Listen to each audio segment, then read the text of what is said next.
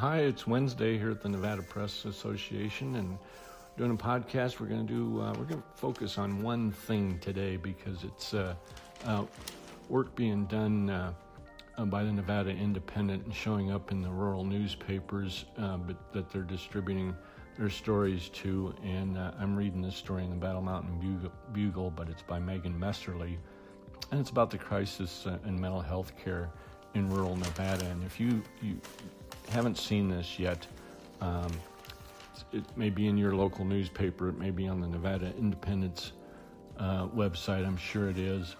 But uh, uh, talking about and describing in, in great detail, it's a very long story, um, what these rural counties face. And uh, here's, uh, here's one paragraph uh, out of Megan's story. Several rural sheriffs in interviews with the Nevada Independent said they know that the back of their police car, or in some cases a jail cell, is not the best place for a person experiencing mental health crisis, but sometimes there's no other option. Uh, let that sink in a minute, and then, and then as you read into the story, how uh, uh, Eureka County, uh, they need to drive 116 miles uh, to Elko, for medical clearance to put a mental health hold on a uh, on a on a uh, person that they have picked up. Um, if they need to go to a bed uh, to a hospital, it's in Reno. That's a 240 mile journey, um, and that's that's tying up uh, uh, deputies as as well as just the person themselves uh, having a having a problem sitting in the back of that patrol car for five hours or whatever. Um, here's here's Lincoln County Sheriff Kerry Lee, a quote from the story. It's not a crime to have mental health issues. They're like, hey, listen, we don't have a bed for three days. okay, what do we do with this person in the midst of the three days? I can't take him to jail. I'd be up for charges. The hospital says, we don't have beds. We don't want to keep them for three days. So what do we do?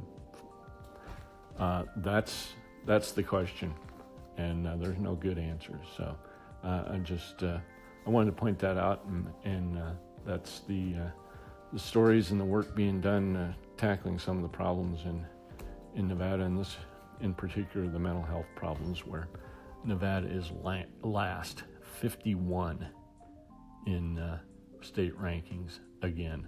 All right. So I'll try and find a, a little lighter topic for the Nevada quiz coming up next.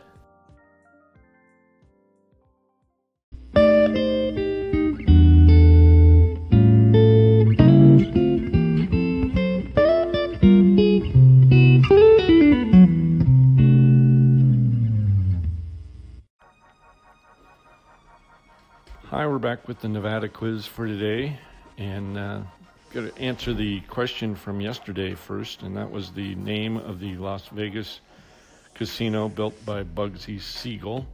Maybe that's an easy one for you. I hope so. That casino was the Flamingo, built by Benjamin Bugsy Siegel. That was 1946. Okay, here's today's question.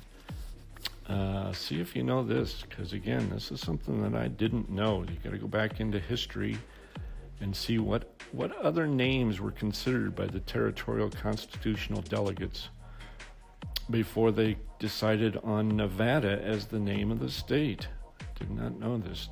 Did you? There's a uh, there's actually three names that uh, Rich Moreno describes in his book, uh, the Nevada Trivia book, that were considered. And one of them was actually what it was called in a legislative draft. This was 1862. Uh, so we'll be back tomorrow with the answer to that one.